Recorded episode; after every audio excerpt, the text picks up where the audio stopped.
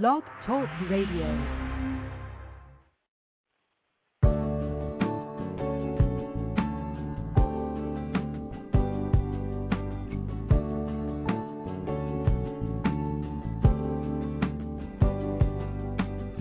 Doctor Ross Green.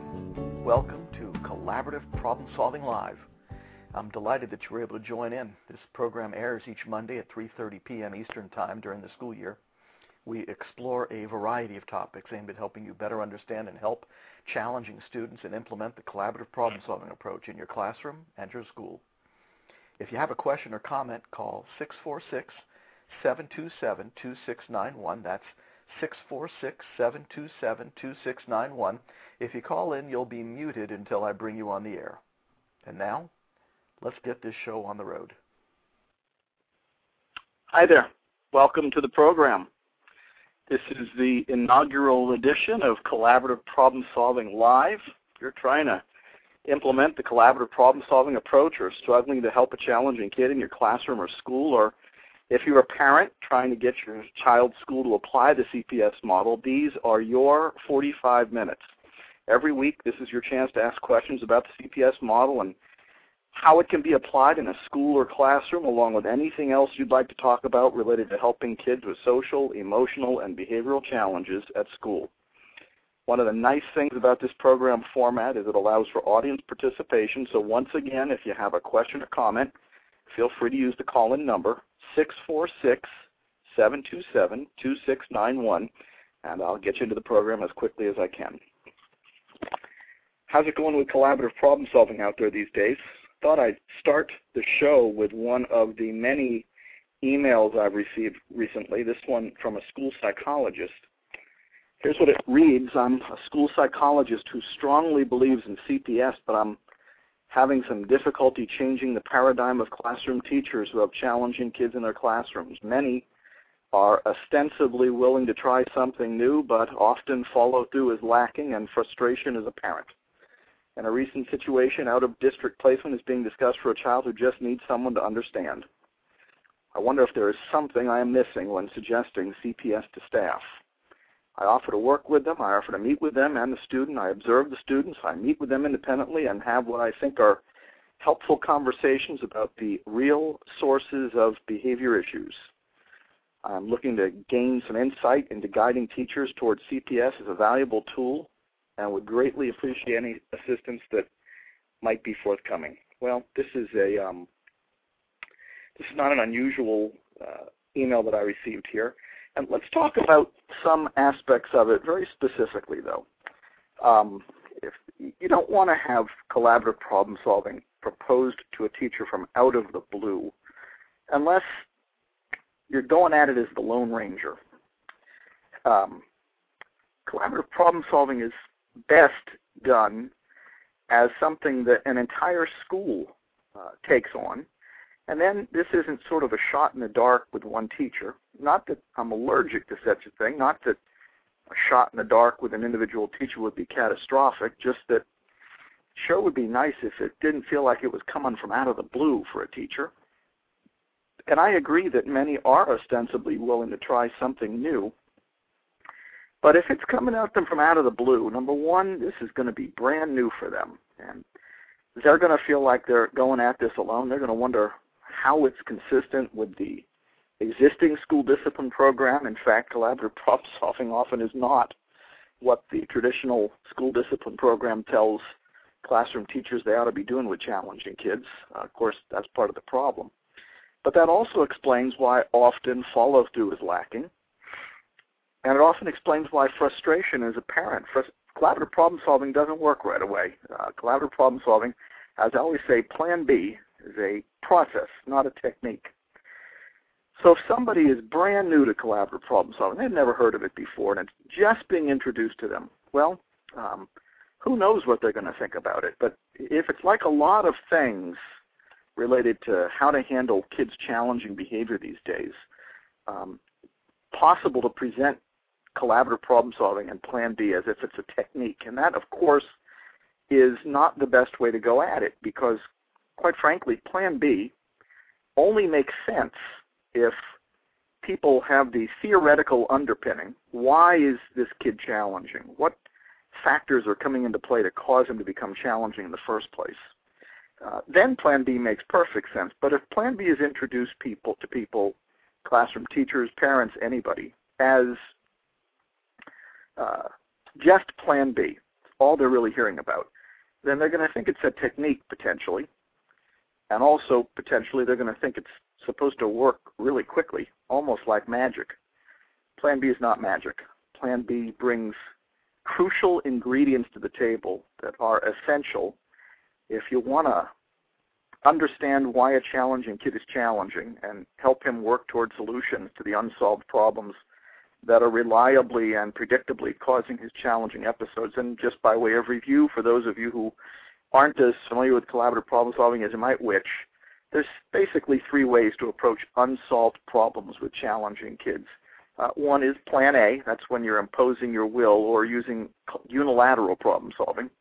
Plan B is when you're doing what we're going to be talking about a lot on this program, collaborative problem solving. And Plan C is when you're dropping an unsolved problem completely, at least for now.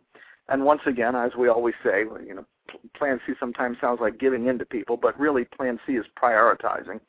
It's just you've come to the recognition that you can't solve all of the problems on the kids' list of unsolved problems. You're going to be able to solve some of them at a time. And uh, those that you've decided you're not working on right now, those go into Plan C.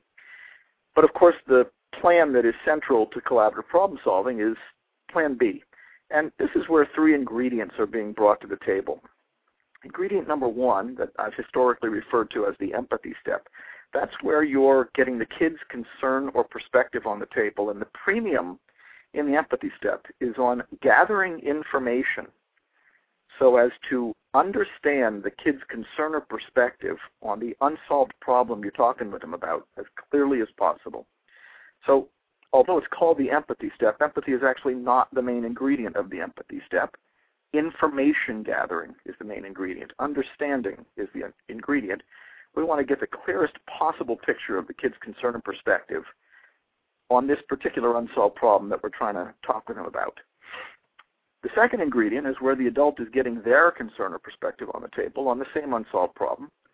And the third ingredient is where the two parties, and of course this doesn't have to be kid and adult, it could be kid and kid, it could be adult and adult. I'm sure we'll be talking about that in future programs. But in this case, it's where the kid and the adult, perhaps his teacher, perhaps his guidance counselor, perhaps his school psychologist, are brainstorming solutions so as to address the concerns of both parties. That's collaborative problem solving. Why are you doing this? Why are you doing collaborative problem solving instead of unilateral problem solving?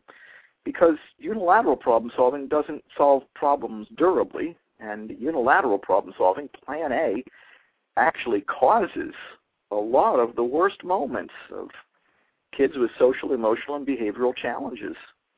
Plan A doesn't teach any of the lagging skills that come into play for challenging kids. So you want to be doing Plan B when it's at all possible. That's why you're doing Plan B. But if Plan B, going back to the email that I received from the school psychologist, if Plan B is presented from out of the blue or as a technique, well, people may have expectations from Plan B that it can't deliver on. Processes take a while to work. There's a bunch of things about Plan B that are probably going to take a while.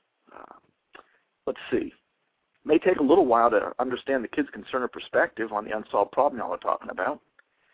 Sometimes adults aren't exactly sure what their concern or perspective might be. Uh, can take a while to come up with solutions that address both concerns, in other words, solutions that are mutually satisfactory, and also concerns that both parties can actually do, both parties can actually execute what they're agreeing to. That can take a while, and sometimes you don't get through all three ingredients in the first sitting. Sometimes people will say to me, I've got twelve minutes to do collaborative problem solving with a kid today, so that's four minutes for empathy, four minutes for define the problem, and four minutes for brainstorming. Yes, no, not necessarily. You might take all twelve minutes in the first setting, sitting on uh, just the empathy step. But I'll say this. If you spend those twelve minutes getting the clearest possible sense of the kid's concern and perspective on a given unsolved problem, I would call that time extremely well spent. Of course, another reason collaborative problem solving is a process rather than a uh, technique, the first solution is actually unlikely to solve the problem durably. The first solution doesn't solve the problem durably. You're probably going to have to go back to Plan B after that and figure out why and come up with solutions that are better than the one you came up with first. Why, why might the first solution not work durably? Well, could be that it wasn't as realistic as we might have thought. Of course, something you want to do as you're on the verge of agreeing to a solution with a kid is to really try to picture him executing what he's agreeing to, really try to picture you agreeing to what you're agreeing to, you executing what you're agreeing to, excuse me. And then uh, if you can't picture it, probably not ready to sign off on that solution. If you're thinking, you know what, I don't, I don't think I can do what I'm agreeing to, or if you're thinking, I don't think he can do what he's agreeing to, well, then that's probably not a realistic solution. And it's time to start thinking about other solutions that both parties can actually do. Of course, another reason that the solution you agree to may not stand the test of time is because it wasn't mutually satisfactory. In other words, the concerns of both parties may actually not have been addressed. And you may not realize that, by the way, early on. You may not realize that as you're signing off on the solution. Sometimes solutions seem mutually satisfactory and then aren't as mutually satisfactory as it looked like they were. Another good reason to go back to Plan B to try to figure that out. And then there's another reason that uh, the first solution may not stand the test of time. And that is, you know, maybe this is the first time you've discussed this unsolved problem with a kid, whether it's not getting his homework done or talking too much in class or calling out too much in class or having trouble in circle time or getting in trouble in the hallway or getting in trouble in recess or in the lunchroom or on the school bus. Whatever the unsolved problem is, um, the first solution you come up with is a reflection of the information that you gathered in the first two ingredients. And it's possible, if this is the first time you and the kid have talked about this unsolved problem, it's possible that um, you didn't get all the information that there was to be had. Once again, that's not catastrophic. Um, it could be that you didn't drill far enough in the empathy step. We're going to talk about drilling Uh, either today or in one of the upcoming shows. It's possible that there was more information to be had about the kid's concern or perspective on this unsolved problem than was first gathered in the empathy step. But since that's the information you gathered, the solution is going to be a byproduct of whatever concerns or perspectives were uncovered in the first two ingredients of Plan B. And if that, for whatever reason, if that information is incomplete, well, the solution probably isn't going to quite get the job done. So um, lots of reasons that Plan B is much more of a process than a technique. But now going back to the email that I was talking about, lots of times people are expecting Plan B to work on the first time. Lots of times Plan B is applied as if it's a technique without really having a good grounding in what it is, why we're doing it in the first place. Um, And then people end up getting frustrated when it doesn't work as well as they thought it would. Um, why are we doing this in the first place? Once again, the kid is lacking crucial cognitive skills in the generic domains of flexibility, frustration tolerance, and problem solving. That's his contribution to the school play here. Of course, we have a contribution too, as, as I've been saying frequently these days. It takes two to tango. What makes the kid vulnerable to challenging behavior? He's lacking the skills to meet the demands that are being placed upon him, to respond adaptively to the demands that are being placed upon him. Um, but, of course, that's why it takes two to tango. It's not just that he's lacking skills. It's that demands are being placed upon him for those skills. There's the two that it takes to tango. Challenging kids are vulnerable to challenging behavior because they don't have the skills they need to respond to some of the demands that are being placed upon them. Once again, if, if the demands are not being placed upon them for skills they don't have, they're not going to get challenging. If they have the skills to handle demands that are being placed upon them, then we wouldn't expect to see challenging behavior. It's when the demands being placed upon a kid, and not just a kid, anybody, that outstrip the kid's capacity to respond adaptively, that's when we see challenging behavior. Those, that's why kids are challenging. When are they challenging? In these specific conditions in which the definition that I've just given you of challenging behavior is met. In these specific conditions, in other words, in which the demands of the environment have outstripped a kid's capacity to respond adaptively. And I've just given you a list of the circumstances under which that can occur. Of course, uh, you never know when that's going to occur, but it could be in the hallway, it could be at lunch, could be at recess, could be on the school bus, could be during circle time, could be on a particular assignment, could be getting started, could be keeping going on who knows. We know that challenging behavior occurs when the demands being placed upon a kid outstrip that kid's capacity to respond adaptively. That's when challenging behavior occurs. And it occurs under specific conditions that in collaborative problem solving I call unsolved problems. So what we're doing is we're making a list of the unsolved problems that are reliably and predictably precipitating challenging episodes in each individual challenging kid. And then we're prioritizing, because we know we can't work on everything at once. We're going to put some aside and put them on, in Plan C. We're going to pick two or three, and then we're going to get to work doing collaborative problem solving. But a lot of times people don't understand that that's the process that's involved. Crucial for people to understand at a conceptual level why challenging kids are challenging. Lagging skills, demands for those skills. Then Plan B makes perfect sense. Crucial for people to understand that those uh, that that's occurring under certain conditions that are called unsolved problems.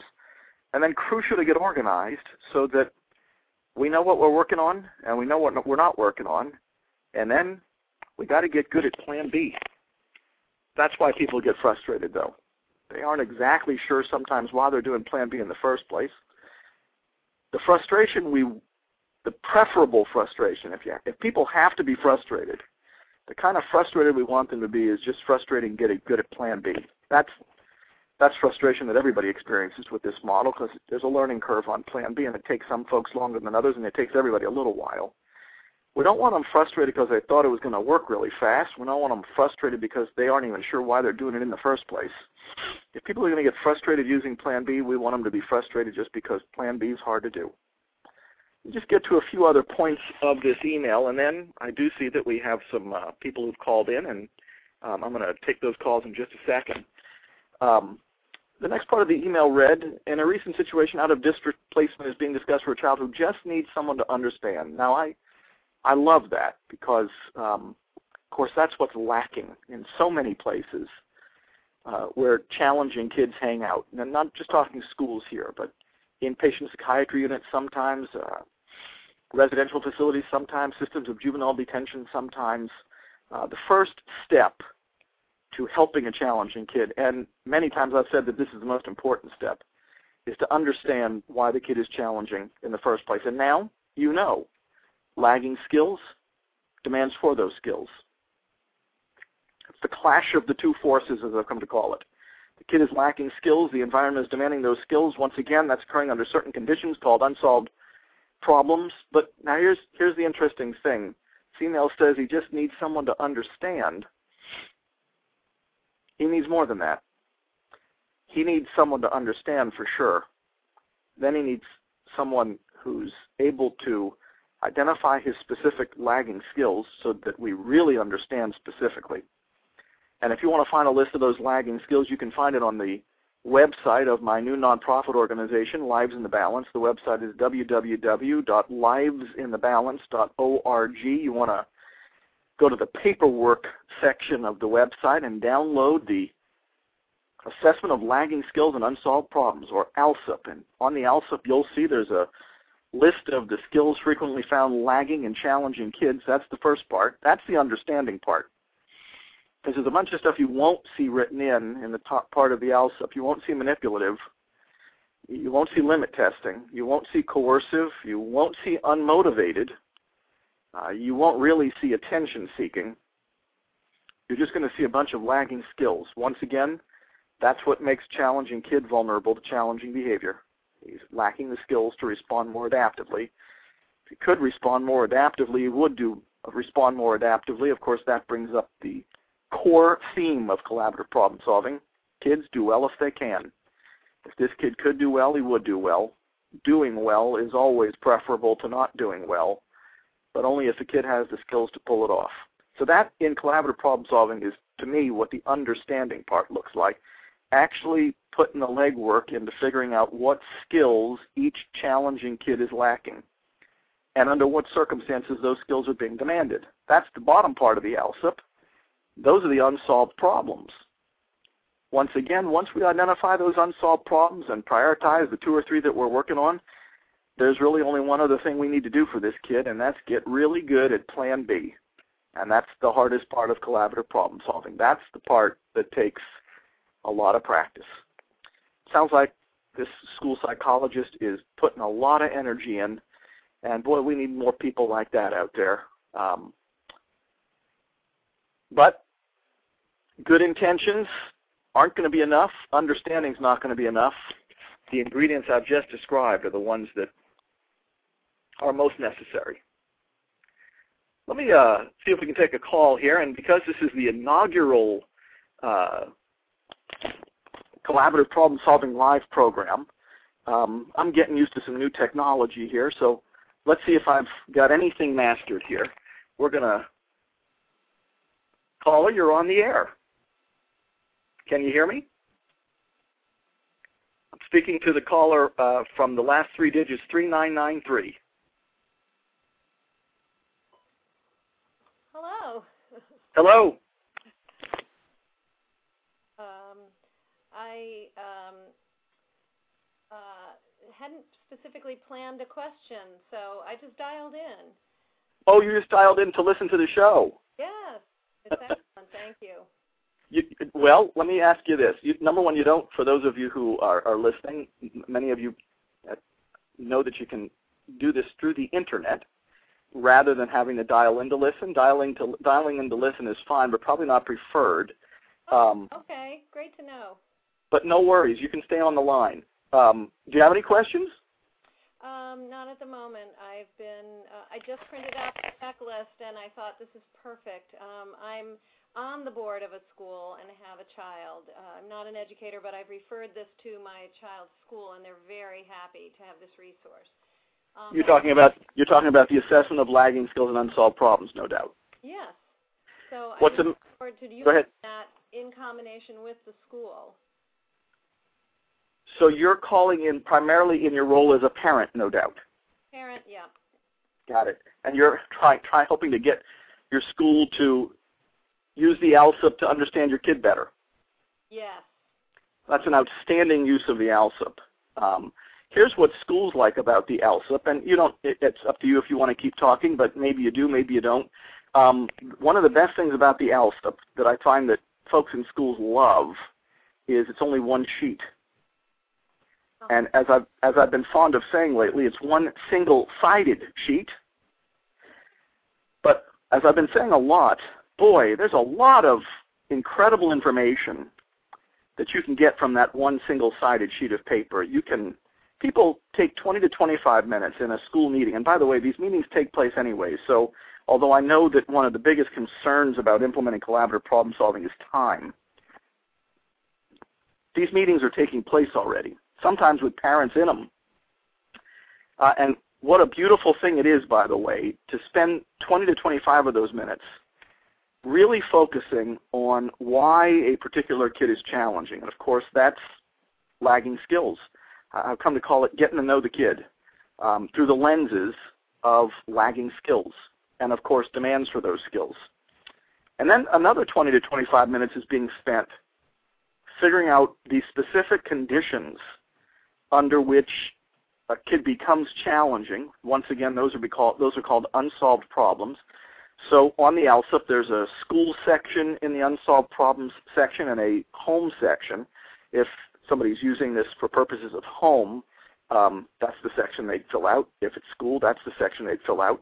And, of course, because challenging kids always surprise us when it comes to what it is that they're challenging about, Um, there's an other section that almost always has us writing something in.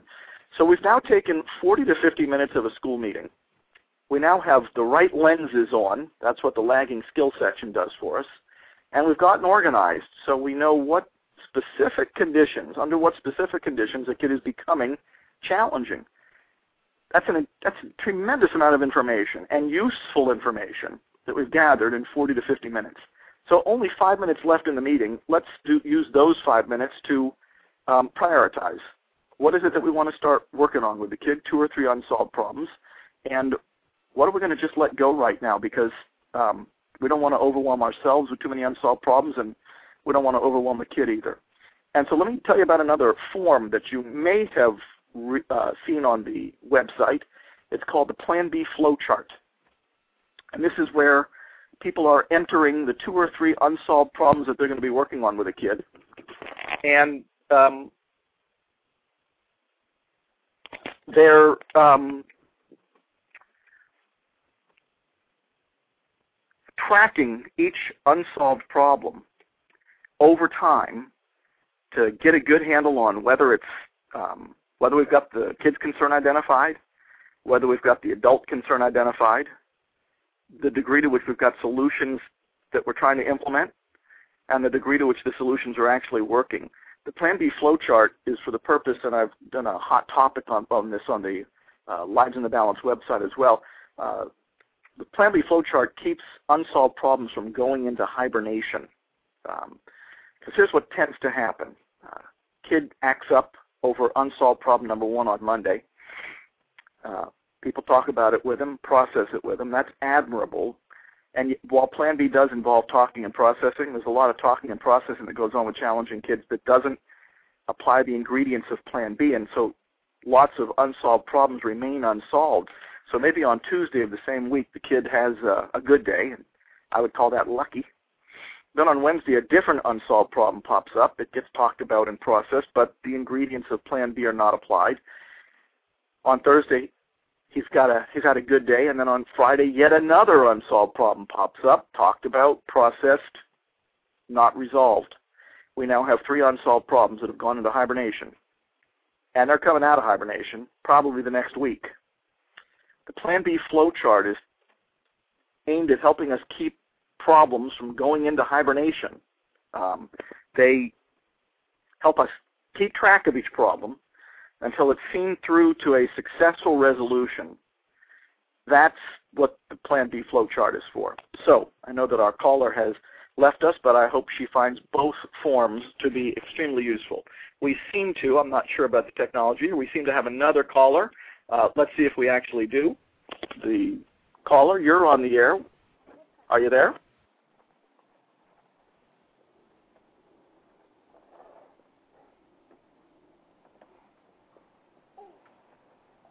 Hello?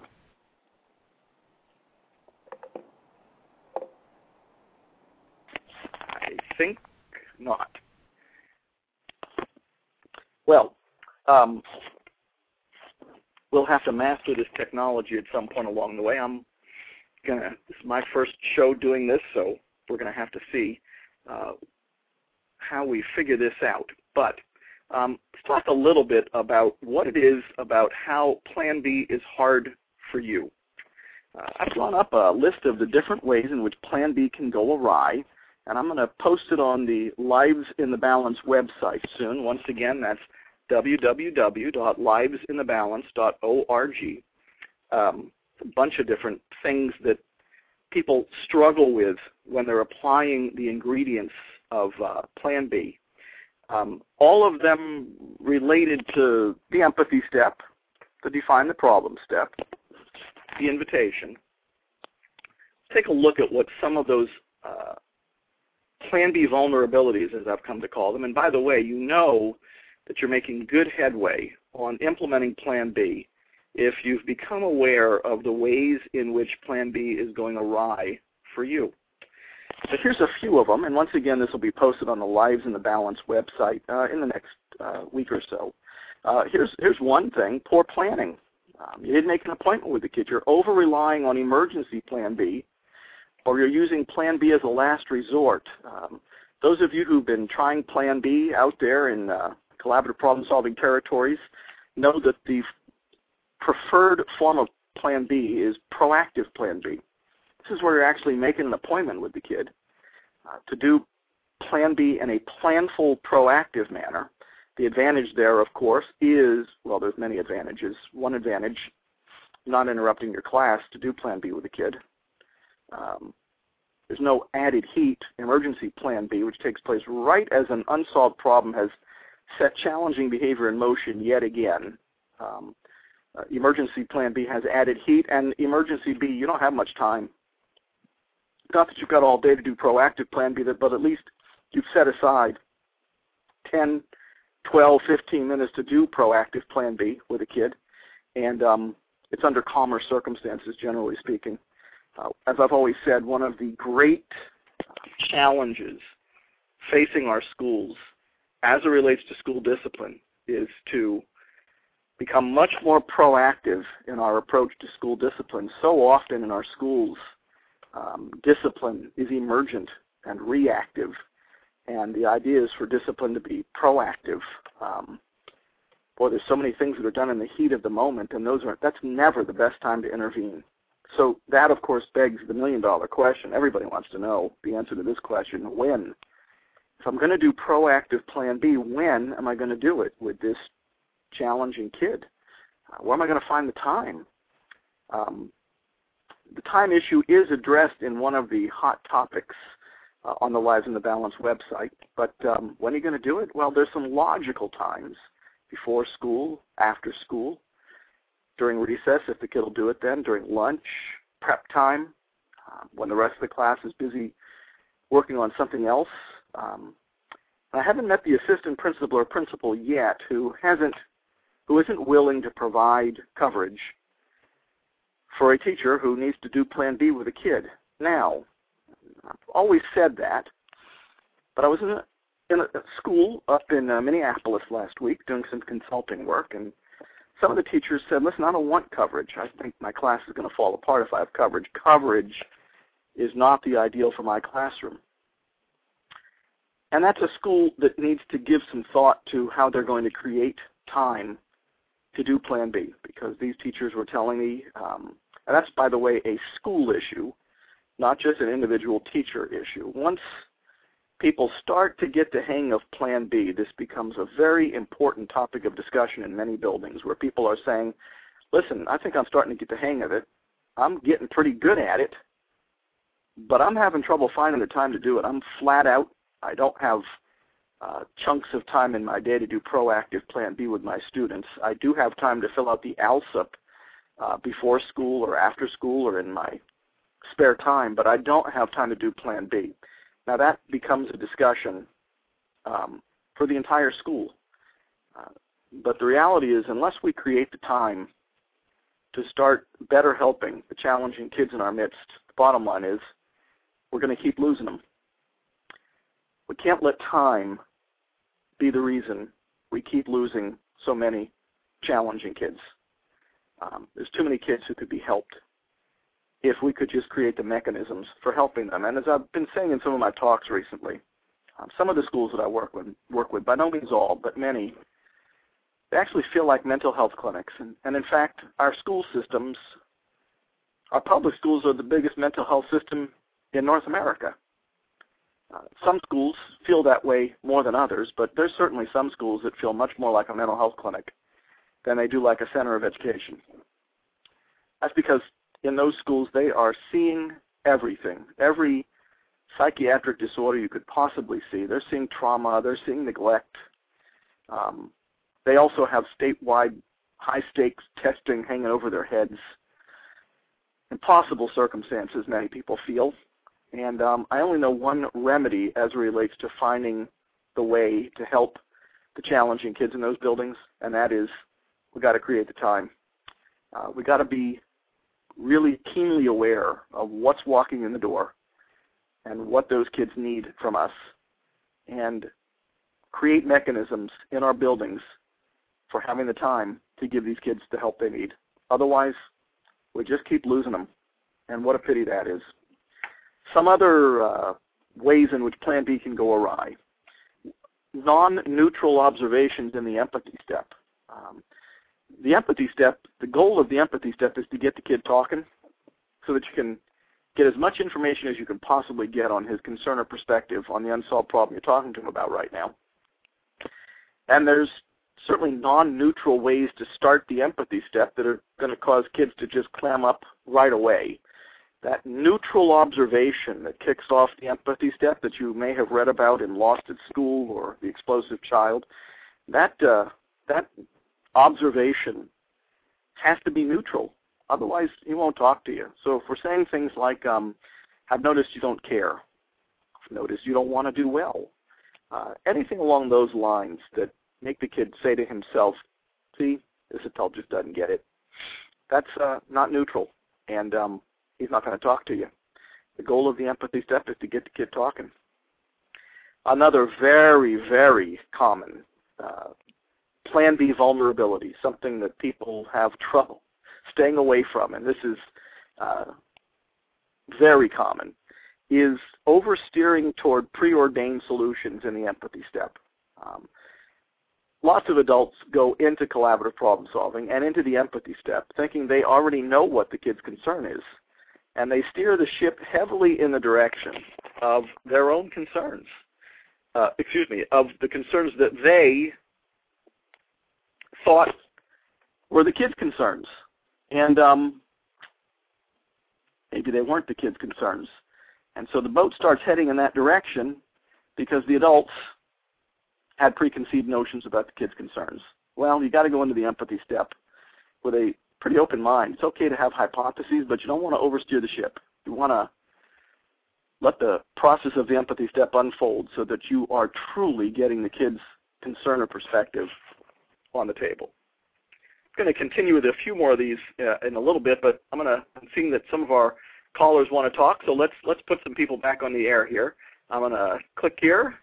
Uh, you're on the air. Hello? Hello, yeah. Is that me? It's you. Hi. Um, first of all, I, I found your website today. It was really good. I liked it, but I was not able to get onto, only the first video I was able to get onto. So just ah. wondering how um, if that's just a technical problem or, or well, we're trying to we're, tr- we're trying to figure it out. Some people okay. told me that they had to adjust their pop-up settings. Okay, right. I tried. I was um, able to get the first video. That's why I didn't think it was my problem. Maybe I don't know. Uh, the rest of the videos I weren't have, able to. Uh, some people have told me that um, there are certain internet browsers that are having more trouble than others. I've been told that Firef- Firefox runs them all great. If you want to download okay. Firefox. Okay. Um, those are the things that people are, and sometimes people need the most current version of Flash to play them. Okay.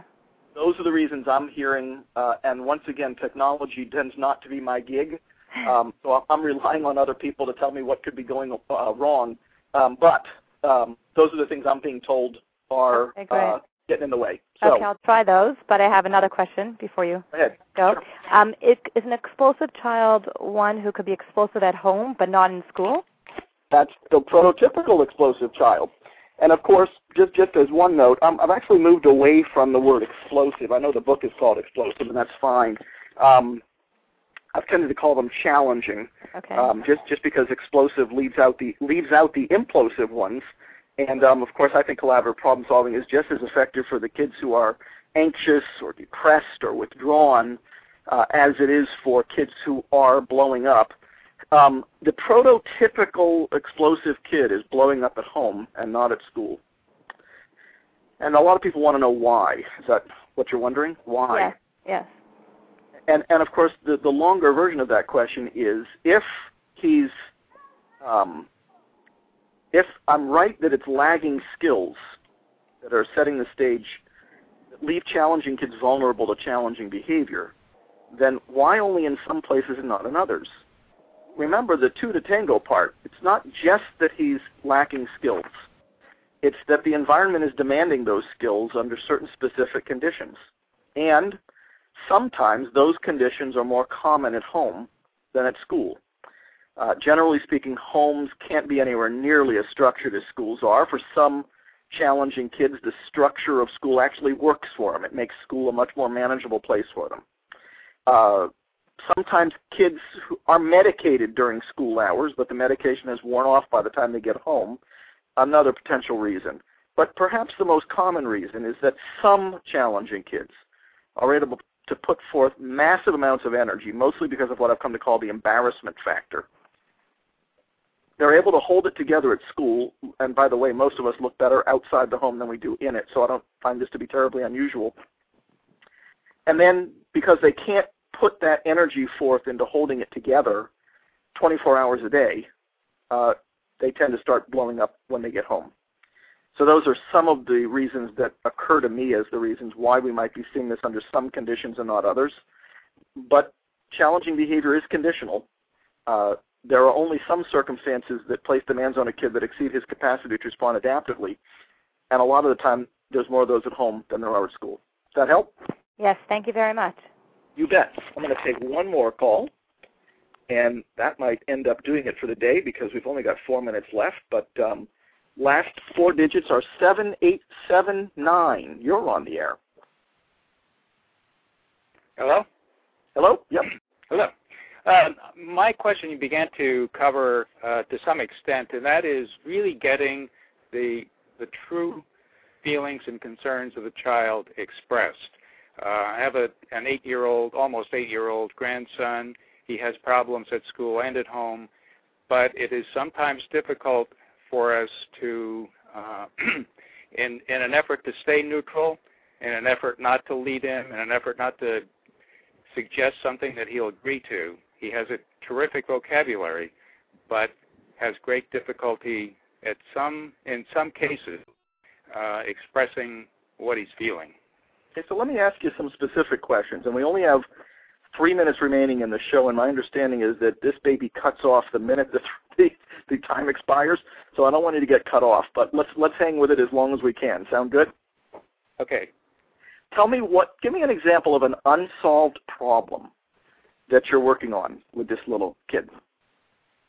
Okay. At school, uh, they have an after-school program, and he did fine during school hours, but I got a call to come and pick him up because after school, he got into a situation, as he told it to me, he wanted to play tennis, and he wanted to play with a certain kid, but they arranged a different uh, pairing. And uh-huh. But when I talked with them, they were not able to really understand what had caused him to explode and became physical and aggressive, and they had to restrain him. Got it. Well, I mean, so, so you're pretty certain He, he's the one who let you know that that's what the problem was that set him off? Yes, he told me, but then there are other situations at home, too, where we have difficulty um, really understanding what what really set him off. And maybe we just need to get more observant. Maybe we need to be better. um, well, I would mindful. say maybe, and uh, I would, you know what, we're going to get cut off in about a minute. And I want to... Um, Make sure you call back next week because this would be a great uh, thing to discuss further next week. Remember, you want to be as specific about the unsolved problems as you can possibly be. So you're absolutely right. You're going to want to be a really good observer. You're going to want to pay close attention to these specific situations in which he becomes challenging, which he gets upset. And those are the things you're going to want to talk to him about. Those are the things that you're going to want to... Um, talk with him about specifically, one unsolved problem at a time, and proactively. Um, so let me ask you, is that how you've been going at it, or, or are you right? Do you need to become a little bit more observant? Well, um, I'm a grandfather who has responsibility for this grandchild a lot of the time. My daughter and I are really both beginning to try to use uh, C P S, and you know we have a lot to learn. And um, to, I, I can only speak for myself. I try very hard not to suggest an answer that would be easy for him to agree to, and then I don't get to the real, uh, the real reason. So I'm I'm having difficulty developing the skill there, I guess. Got it. So here's what I would suggest, and we've only got about thirty, uh, fifteen seconds left. You want to do the empathy step only in your next attempt at Plan B. Don't think about any solutions. just try to under, try, just try to drill so that you can get your grandson's concern or perspective on the table. Okay. Call back, call back next week and let me know how it went. Okay, thank you very much. You bet. That's going to do it for today. Thank you so much for joining in for today's show. We're on every week, three thirty Eastern Time. Talk to you then.